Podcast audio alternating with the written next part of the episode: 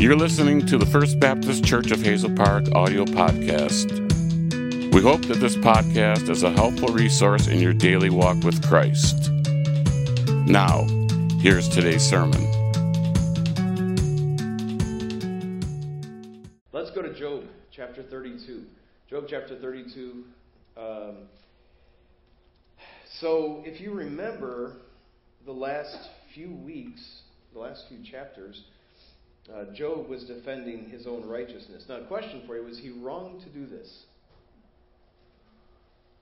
Was he wrong to defend his own righteousness? And I don't mean righteousness, and he didn't mean righteousness like sinlessness, but the fact that he was living a righteous life, the fact that he was living a godly life. Is it wrong for him to defend himself? It was the truth, right? Um, no, I don't. I don't think it was wrong. Uh, but I also do think it depends on his motive. Um, I've heard people say, you, you know, don't defend yourself, let God do that.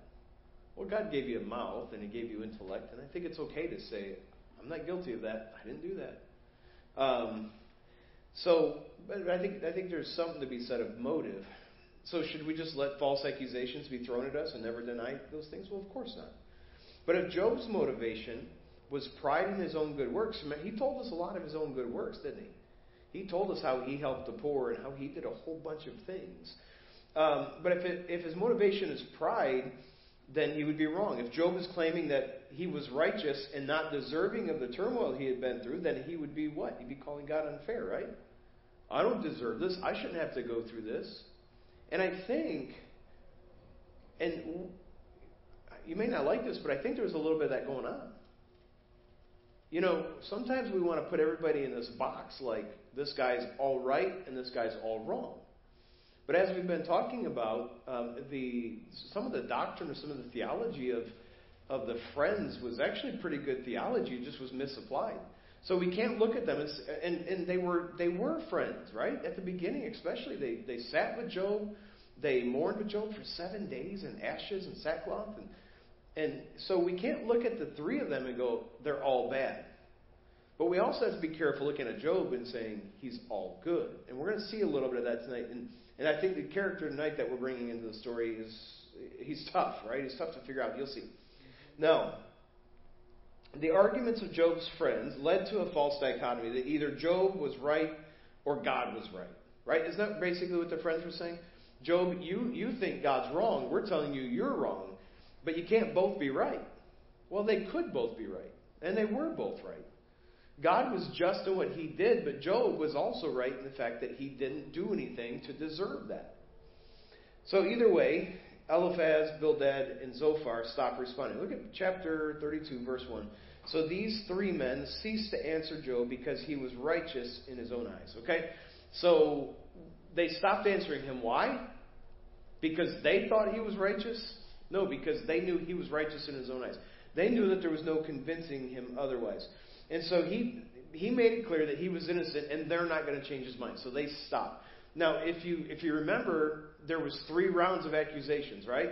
Um, there was um, Bildad, Zophar, and uh, um, Eliphaz. Thank you. Uh, Eliphaz was first. Bildad went second. Zophar went third. Eliphaz went fourth. Bildad went fifth. Zophar went sixth. Uh, Eliphaz went seventh, but it got really short. It got shorter. Bildad had a very short one, and Zophar was like, "Yeah, I'm not even going to try." Right? So they kind of waned in, in their passion against Job. Uh, but it says here that they that they stopped responding. They didn't answer Job. Job had just spent a couple chapters defending himself, and they did not answer because he was righteous in his own eyes. Now, so look at verse 2. Then was kindled the wrath of Elihu, Elihu the son of Barachel, the Buzite, of the kindred of Ram. Against Job was his wrath kindled, because he justified himself rather than God. So here comes this man named Elihu. We don't know much about him other than what this verse says and what we can derive from his speeches. But any claims that Elihu was fictional are immediately washed away with the fact that we're given his genealogy. Um, Barachel, he's the son of Barachel. Well, maybe Elihu was a was a, a, spirit being in man's form. No, he was the son of Barachel, the Buzite, the kindred of Ram. Um, so we also we're also going to find out here in just a couple verses that he was a younger man than the other four. He was younger than Job and Eliphaz and Bildad and Zophar. And uh, Elihu here we find that he's angry. And he's angry, and you might go, okay, he's going to be angry with the three guys, but no, the Bible says here he's angry with Job. Now we're going to find out he's angry with them too. But he has he has a righteous anger, it seems here, with Job because he had listened to Job's rant against the accusation of the three friends. But he noticed, in his opinion, Job was not was focused on his own righteousness instead of on justifying God, instead of on the righteousness of God. In other words, Job was, was telling him why he didn't deserve it instead of maybe saying whatever God's plan is, that's what I'm okay with. And and so as we go through this this man, there, there's six chapters dedicated to Elihu, six chapters of his words, and we're gonna I'm I'm prepared to cover three tonight. We'll see if we get through them all three all three of them. I have struggled back and forth. Is Elihu a good man, a good counselor, or is he a bad counselor? And I've gone back and forth and back and forth.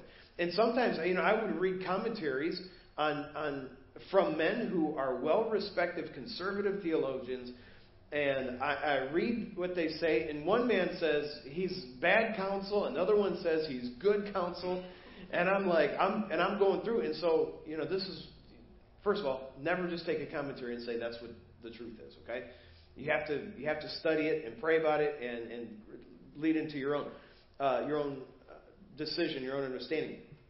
But I think he's a really tough one to figure out. And here's what I came up with. Guess what? He's probably got some right, he's probably got some wrong. You know, we, we talk about the, we went through the patriarchs. And with the patriarchs, it was, you know, sometimes those guys did some great things and sometimes they did some bad things. And you're like, is this the same guy? We don't have to look at someone and say everything he did was good and everything he did was bad. There can be a mixture, and they're just like in all of us. Sometimes we do good things, sometimes we do bad things. So, I want to keep that in mind as we go through this because I'm kind of pulled in both directions at different times. Like, is Elihu right here or is he wrong here? And I think by the end of the six chapters, we're going to find a few things. In fact, we're going to find um, in uh, after this that God is going to rebuke. I think it's chapter 40 or 41. God is going to rebuke the other three, but He never rebukes Elihu. Uh, Elihu never gets a rebuke from God, but yet Elihu rebukes Job pretty harshly. And so let's let's look at this. Verse three. Also against his free, his three friends was his wrath kindled, because they had found no answer, and yet they had condemned Job. So he's upset with these three friends, probably for the same reason I get upset with him, and you probably got upset with him. And the fact that they keep accusing Job of something when they had no evidence of it. They were just looking at the outcome, saying, Well, you're in pain, so you must have done something wrong.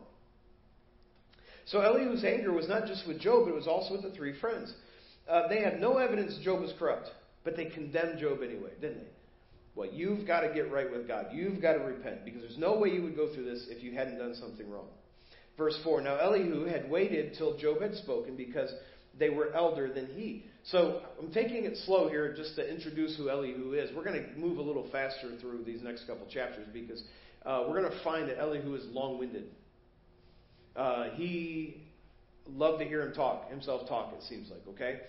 Um, but before we move quick, let's look at him. He had, he, Bible says there that he had waited till Job had spoken. So he sat there, he listened to the dialogue. We can tell from some of the things that he said that um, that he had also heard the, the, the three friends, at least part of it. We don't know when he came on the scene. We don't know how long he's listening, but he's heard a substantial part of the arguments or the discussions back and forth.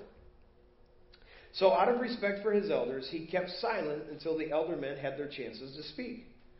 Um, and this is wisdom. Tomorrow morning, I'm preaching chapel at Rochester Hills Christian School, and I'm actually going to not preach what I'm preaching tonight, but I'm I'm talking about Elihu, and I'm going to go over with them some of the wisdom we see in him, but yet also some of the failure we see in him, some of the uh, respect that he shows. And one of the things that he shows respect in is that he says, "Hey, I'm going to let these elder men speak first. There's wisdom in that, isn't there? And letting letting those that are older that have uh, just out of respect, even if they're wrong, giving them the respect. uh, to listen to them. Also, in tense uh, situations, we, we ought to learn, especially when we're young, learn to speak only when necessary and after you have a full understanding, which it seems to be that's what's happened with Elihu. He has listened, he has given them a chance to speak, he has sat back. It's, it's kind of like, you remember uh, when the 12 disciples, 12 apostles, um, they were in the early church. It wasn't the 12, but uh, the, the leaders, the elders in the early church. In the book of Acts, they're all like, they're discussing something, discussing a, a tough topic.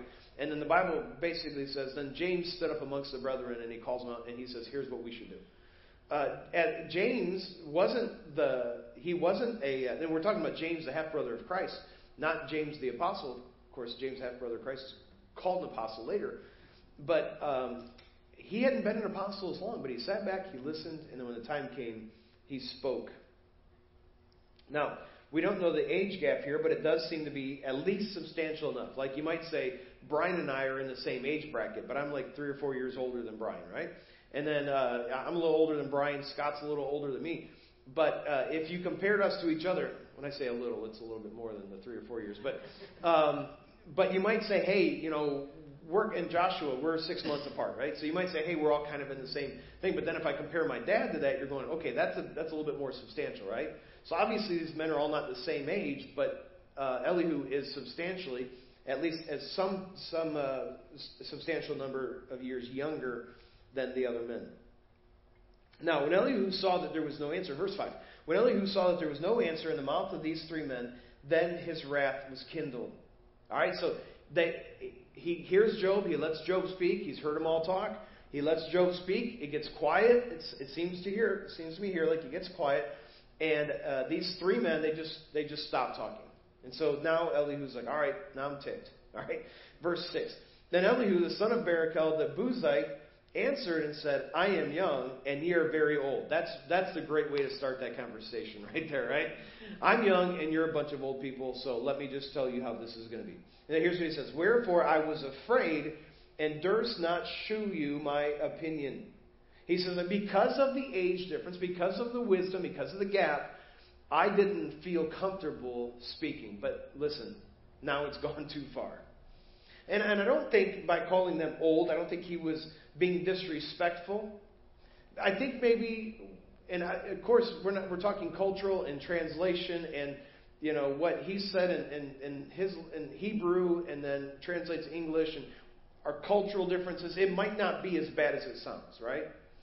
Um, but I think he what he what he's doing is he's speaking boldly. Is it okay for young people to speak boldly to older people? I think it is if they're speaking respectfully and boldly. Um, and and I, I, he says, listen, I don't, I don't, I don't want to give you my opinion, but it's it's at the point now where it's time. Look at verse seven. I said, days should speak, and multitude of years should teach wisdom. He's he's saying, I, I think that you're because of your age, you ought to be the ones giving the wisdom. But verse eight, there is a spirit in man, and the inspiration of the Almighty giveth them understanding. Great men are not always wise, neither do the aged understand judgment. That's good, isn't it? Great men are not always wise, neither do the aged understand judgment. Age doesn't give you wisdom. Experience can give you wisdom, but simply age doesn't make someone wise. Uh, great men, powerful men, men that have, well, men that have a position, they're not, that doesn't make them wise. So Elihu affirmed what he had kept silent until now. He says, They should speak. Multitude of years should speak. Um, but he says, even though they're older, all men have a spirit. In other words, he says, and he's not talking about the Holy Spirit here, because not all men have the Holy Spirit back then. In fact, not all men have the Holy Spirit now. Those uh, uh in the book of Acts, we see the Holy Spirit come into those who have been saved in the Old Testament, we often find the Holy Spirit coming on someone. So he's not talking about the Holy Spirit. But he says that they have a spirit in them. And, and I think maybe what that, and he says it's from God, right? So you might say, well, that's the spirit, that's the spirit of God. Um, uh, let me find here, verse number eight. Yeah, but there is a spirit in man, and the inspiration of the Almighty giveth them understanding. So, uh, do we have, what, what could we say is a spirit in us that's given by God? It's our conscience. That's what I think he's talking about. Okay? So um, he's saying all of us have that in us. And so it gives us the ability to generally discern right from wrong. Well, that is until that conscience is seared with a hot iron, right? And so I, I think that's what he's saying here is that, um, that there is an inspiration of God. He giveth men understanding. We know what's right and wrong. Now, in our culture, many people have been seared with hot iron, meaning that that conscience is no longer sensitive anymore like it's supposed to be. We were made to have this conscience. Now, I do believe that conscience can be can be sensitized again.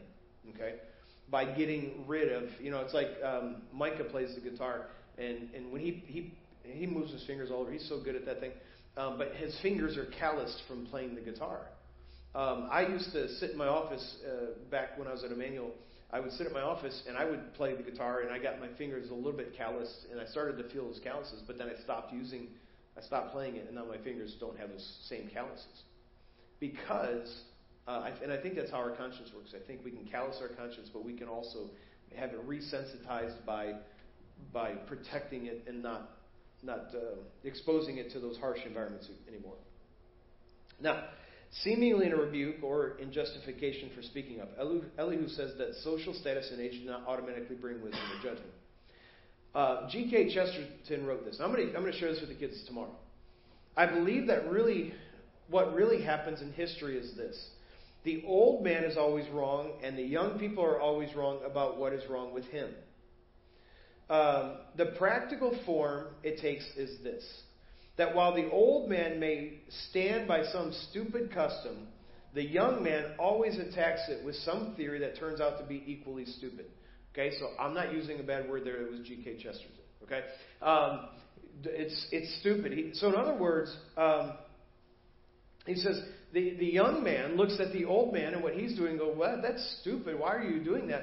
And the young man comes up with something else instead, and it's equally as stupid, or maybe worse. Um, I think it was also G.K. Chesterton along these lines that talked about, and, and, this is something I've really tried to keep in mind for myself, um, about the, the group of men who were going down a road, and there was this old gate going across the road. And they looked at this gate going, What is this doing? It's not here for this is this is stupid. And they said, Tear down the gate. So they tore down the gate. But you contrast that person with another one who comes down the road and he says, um, here's this old gate here. Let's find out why it was put there before we tear it down. There's wisdom, right? Now there, that gate may serve no purpose anymore, and it, and you know maybe that gate symbolizes tradition, and that that gate may be something where you go, this makes no sense, it serves no purpose, um, so let's tear it down. But maybe there's wisdom in stepping back and saying, before we tear that down, let's make sure it's not there for a reason. And that's the problem. Is the to maybe to Elihu a, a bit. He's looking at these these men who are very old in his eyes, and he says, "Listen, you guys, you, you lack wisdom. You're you're you're you're not addressing this properly." But he's even talking to Job, right? Job, man, you're just you guys are messed up. Let me tell you how this is, because I'm young and you're old and you don't get it. Man, I tell you what, I'm in that middle age, right? Um, 40, 46. How old is middle age? Scott, how old are you? 52. 52. You're not middle age. But in Florida, you're pretty close to middle age. Um, so it's close, yeah. So I'm close for Michigan. You're close for uh, Florida. So um, you might. I, I got I got my kids coming up behind me who think they know more than us about everything, right? How many of you have had kids and your kids were that way or are that way? You go ahead and raise your hand. You, my parents, go ahead and raise your hand. Yeah, okay. So my, my brother was like that. So, uh, but I've also, sometimes I find myself not letting those older than me speak. And feeling like, okay, I'm old enough now, I can speak. And, and I need to step back and say, man, there, there's a reason for that. I, I told Andrew and Bradley when, uh, last time they were both here, which was last summer, well, summer before, I don't know. And uh, I sat down with him one day, and I had read that quote, and we were just sitting down. We'd sit down every once a week and, and just have a sit down, you know. And I told him, I said, guys, I want you to think about this quote, and I want you to keep this in mind because I think this is really important for us. Because I tend to be the type of person I like change. You know, hey, more change the better. Okay, and you're going, you're the wrong person to be a Baptist pastor. I realize that. Um, I like change. I like things different. My wife does not like change. and she doesn't like things. She she likes the status quo. But both of those can be bad, but they can both be good. As long as I, if I like change, I want to go. Hey, I want to change this. Why?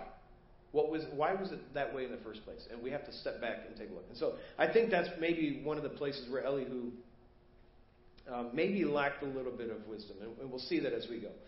Now, um, I think he's a humble man to a certain extent. I think he was meek. That doesn't mean he was weak. Doesn't mean he has to be quiet. It doesn't mean that he can't speak out. Jesus was meek, but Jesus was bold, right? What is meekness? The, the definition I think best describes it is strength under control. And, uh, and I think we see that a little bit here with him. Boy, we're on verse 9, and I'm planning to cover three chapters tonight. let's see. All right, we're not going to get there, but let's, let's go to verse 10. Therefore I said, Hearken to me, and I will show my opinion. And I also will show my opinion. Behold, I waited for your words, gave ear to your reasons, whilst ye searched out what to say. Now, okay, he says, Listen to me. And then he says once again, I listen to you.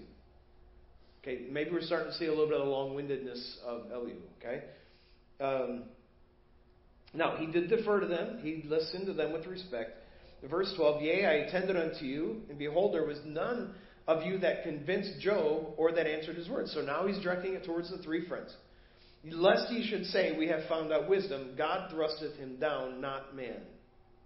Now, he basically says, I listened. He failed to convince Job or to address his claims. This was the basis of the wisdom of the three, the three friends. God put Job through this turmoil. Isn't that what they felt like? God put him through it because of his choices, because of his sin. And it seems to me that that's kind of where they were taking it. So, okay, so we're going to go, okay, we like Elihu right now, right? He really seems to be on board. Let's read verse 14. Now, he hath not directed his words against me, neither will I answer him with your speeches. So Elihu uh, separates himself from the attitude and the tactics of the three friends.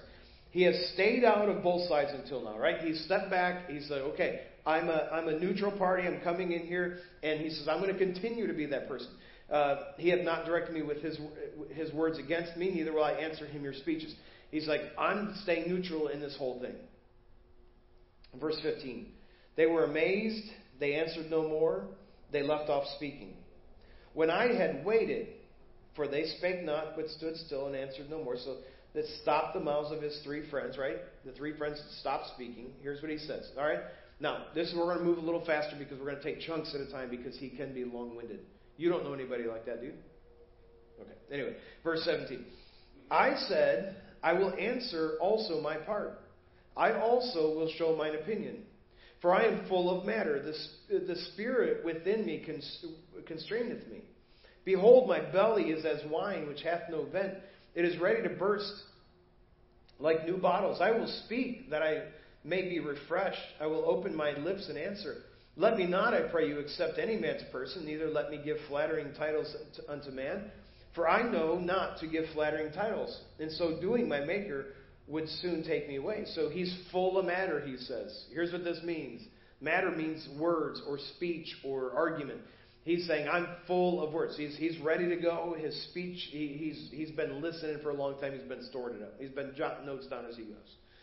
Uh, so he's full of words to say about all these things that have happened. Now, um, he may have possessed some wisdom in his age, and I think we're going to find it. I think there are some things he calls out that we can sit back. If we're honest, we can sit back and go, "Yeah, he's right about that." In fact, God, God even rebukes Job later for some of the way he's responded. God rebukes Job just like Elihu rebuked Job, and Job repented of some of his words. And, and I think we're going to find some wisdom here, but what also we can see as we just read these verses 17 through 22 is that he, um, he lacked the wisdom to keep his words concise. Right? Uh, what is the, I can't remember the verse, um, that they think they shall be heard for their much speaking. Uh, uh, religious people, sometimes they think, man, the more words I use, the better it's going to be. And the longer I preach, the, the more people are going to go, man, that was a great sermon. No, I have learned just the opposite, except for Ronnie. Uh, the longer I preach, Ronnie thinks is, the, is better. But for the most part, get the point across and move on. Uh, sometimes we feel like we have to preach. If I don't preach 30 minutes, people are going to regret coming. How many of you, if I preach 25 minutes next Sunday, you're going to be like, oh, I wish I hadn't come. It was, wasn't worth my time. None of you, right? Um, sometimes we think, we, we, we forget that we need to keep our words concise. And so just from 17 through 22 there, we can really see that he was a wordy person. Um, and he says, so he also says here, uh, let me not, I pray you, accept any man's person. What does that mean? And it kind of goes along with, I know, I know not to give flattering titles. He doesn't want to be a respecter of persons. He wants to speak with clarity, without preconceived judgment. He wants to be able to accurately speak to these men.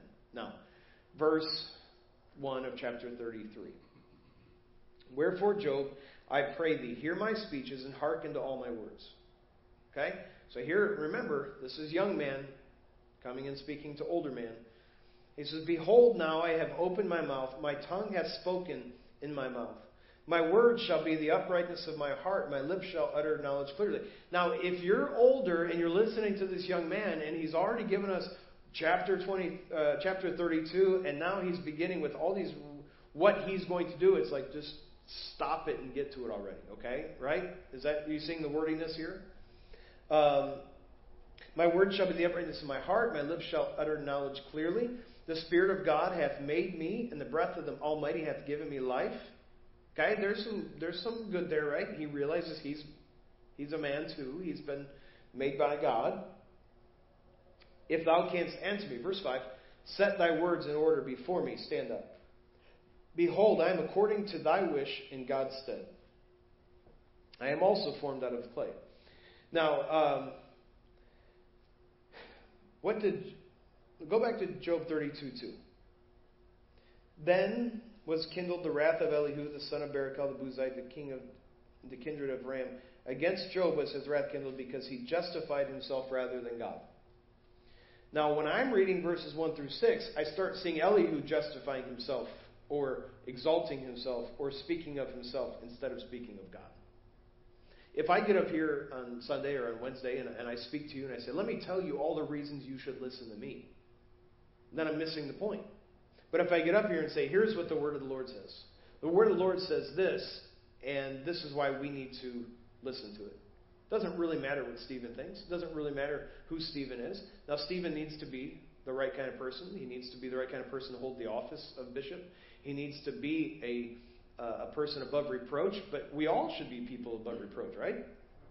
So, um, but yes, to get up in the pulpit and preach, it needs to be a qualified person. Um, but m- the words I say should not be uh, powerful, and they can't be powerful because of me. They can only be powerful because they're God's words. Now, um, so instead of all the pomp Elihu could have said, I'm simply going to speak as honestly as I can, but remember, I too am formed out of clay. Right? That would have been the quick, concise, humble way to say it. Verse 7 Behold, my terror shall not make thee afraid, neither shall my hand be heavy upon thee. Surely thou hast spoken in mine hearing, and I have heard the voice of thy words, saying, Elihu claims that he, uh, he claims here that he had heard Job wish for a mediator to make sense of the disconnect between himself and God. Do you remember when Job, I can't remember, I should have looked that up. Do you remember when Job said, Oh, that I had a mediator, that I had someone between me and God? Uh, now, I can't remember what chapter it is, but in one of Job's responses, that's what he said. Well, Elihu was there for that, apparently, and now he claims to be the one that stand in that gap. I don't know if he really was sent by God to stand in that gap. I can't say. He says he is, but that doesn't mean that, that we know that. In verse 9, I am clean without transgression. I am innocent. Neither is there iniquity in me. Behold, he findeth occasions against me, and he counteth me for his enemy. He putteth my feet in the stocks. He marketh all my paths. Now, uh, he is here. You might go, man, he's really full of himself. No, remember, if you go back to verse number 8, he says, Surely thou hast spoken in my hearing, and I have heard the voice of thy words, saying. So verses 9 through 11, um, he's recounting the words of Job there. Okay? So Job, he, he's saying, Job, I heard you say these things. Now, verse 12. Behold, in this thou art not just. I will answer thee that God is greater than man. Why dost thou strive against him? For he giveth not account of any of his matters. And so here we, we see this boldness. We see maybe some wisdom here of this young man. He says, God is greater than all of us. and you don't have the right to know God's reasons. He doesn't answer to you. Um, so when, when we, we read that, there's a similarity there to the three friends, right? Where they're, they're accusing Job and saying God is just and he wouldn't do this to you unless you had done something wrong. So uh, th- there's this. Um, there is this theory in Christianity, and I don't, I can't think of what to call it. Um, different people call it different things, but basically, that if you do right, things will be good. If you do wrong, things will be bad. And we see that in those friends, right? The the three friends, they they were like, Job, things are going bad for you. That means you've done wrong. If you will do right, things will go good for you. The problem is that's simply not biblical. In fact, that's maybe the greatest point we can get out of Job is that um, circum or that that uh, results are not a direct reflection of of behavior. That doesn't always happen. Um, we might say, well, what you sow, you reap. Well, that's a general statement, but is that always true? It's not always true. Because Job here is reaping something that he didn't sow.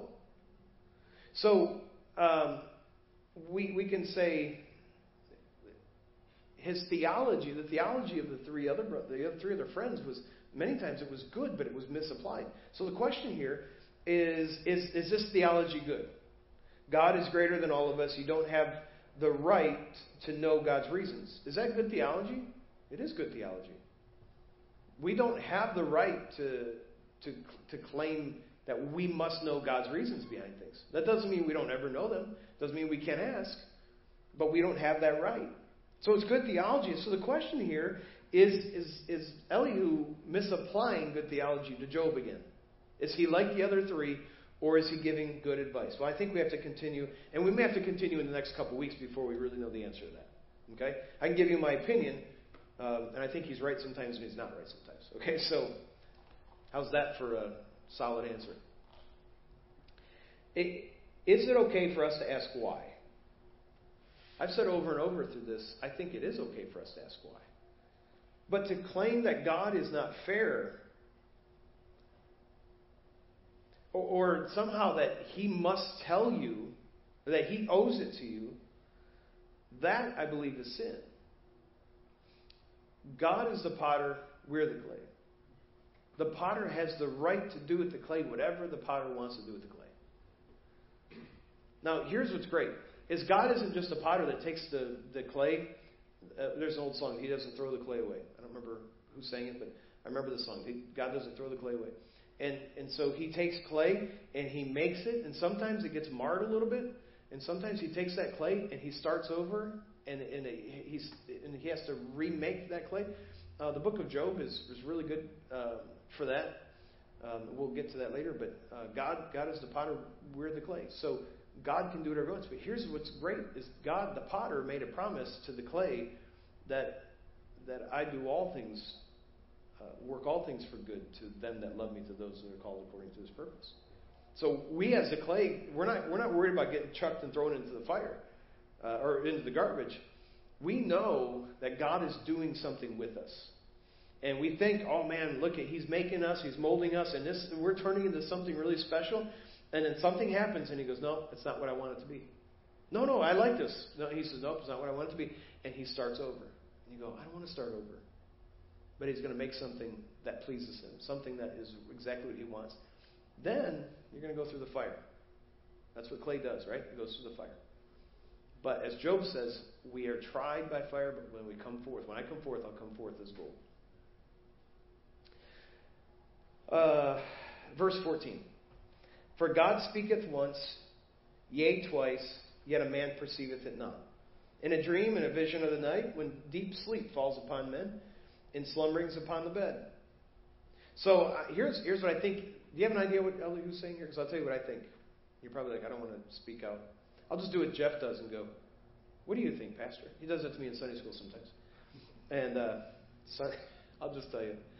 Uh, Jeff got had a work thing. He had got an emergency call or something today, so he's not here. But I was sitting here Sunday. This is terrible. I'm telling you this. And uh, I, I was I was FaceTiming Rhonda. She wanted to be in Sunday school, so I was holding my phone like this the whole time. And uh, I, I also was sitting there, and there was a discussion going on, and I flipped over to my sermon notes, and I just started reading through my sermon notes a little bit. And Jeff goes, "What do you think, Pastor?" And I go, "I'm gonna have to study that one up because I don't know. I wasn't paying attention." Don't tell Jeff that, Shannon. Don't tell Jeff. I wasn't paying attention. But I, I would have had to study. I don't know the answer to it. Anyway, I don't know what I was going. Oh yeah. Okay. So what does he what does he mean here in verse 14? For God speaketh once, yea twice, yet man perceiveth it not. In a dream and a vision of night, when deep sleep falleth upon men, and slumberings upon the bed. Okay, here's what I think.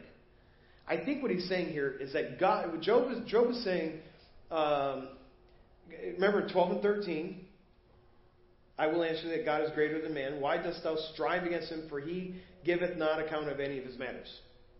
God doesn't owe you to tell you why you're going through what you're going through. But he says, God speaketh once, yea, twice, yet man perceiveth not. Here's what I, th- I think he's saying Job, it's very possible that God has already told you, but you didn't listen. Now, that may be true. Um, I don't think it's true. We don't have record of that, but it may be true sometimes that he says God speaks. Sometimes he gives it in a dream or in a vision at night. Now, if you're if if you wake up in the middle of the night and you had a dream, um, and you're like, oh man, God showed me this. If it's not from the Word of God, it was just bad Chinese or whatever you had, okay?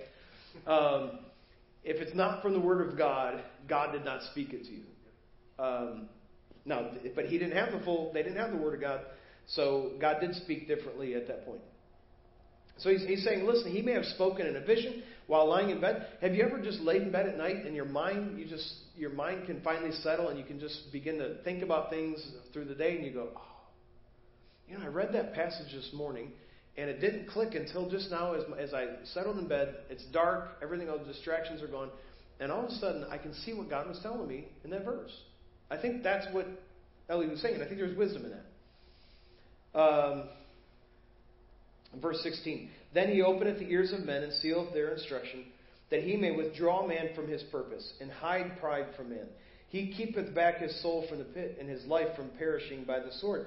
So it may be that God has spoken he didn't give Job all the answers that he wanted. I, I guarantee you that there are people in this room going, I wish God would tell me why.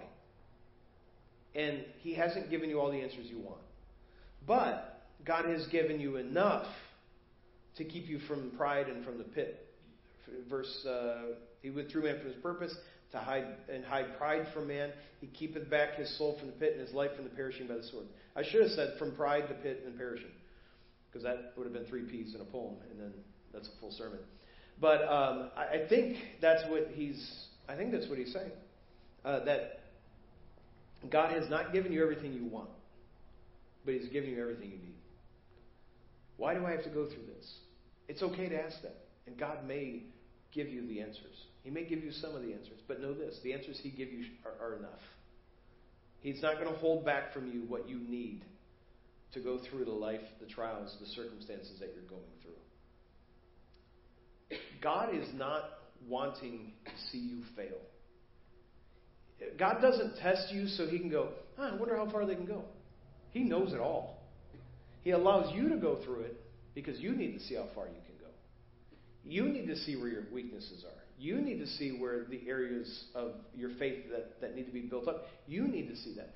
Maybe somebody else needs to see how strong you are. Maybe somebody else needs to be encouraged by where you're at. Um, but God isn't going, huh, I wonder how good they're, they're doing. He knows. And He's going to give you everything you need. The Bible tells us, um, again, I don't remember the passage, but God has given us everything that we need to live a life of godliness. Um, through the power of Him who's called us. And so He has given you what you need. And so ask why, that's okay. But here, here's a question that I wrote down. Let me see where I wrote it down. Is it okay to be angry with God? It's never okay to be angry with God.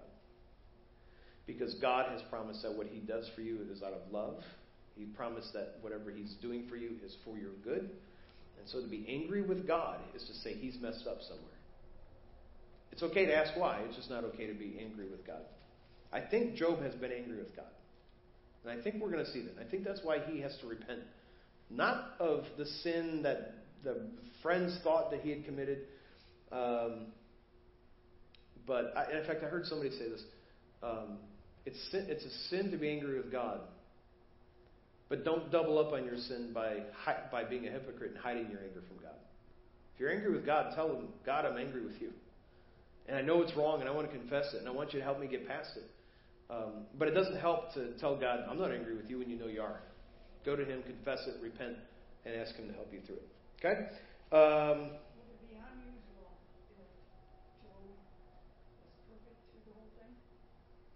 Oh, yeah. Well, yeah, and it would be like uh, Peggy said, would it be unusual if Job was perfect through the whole thing? Um, would you be able to relate with somebody who could go through all that and be perfect?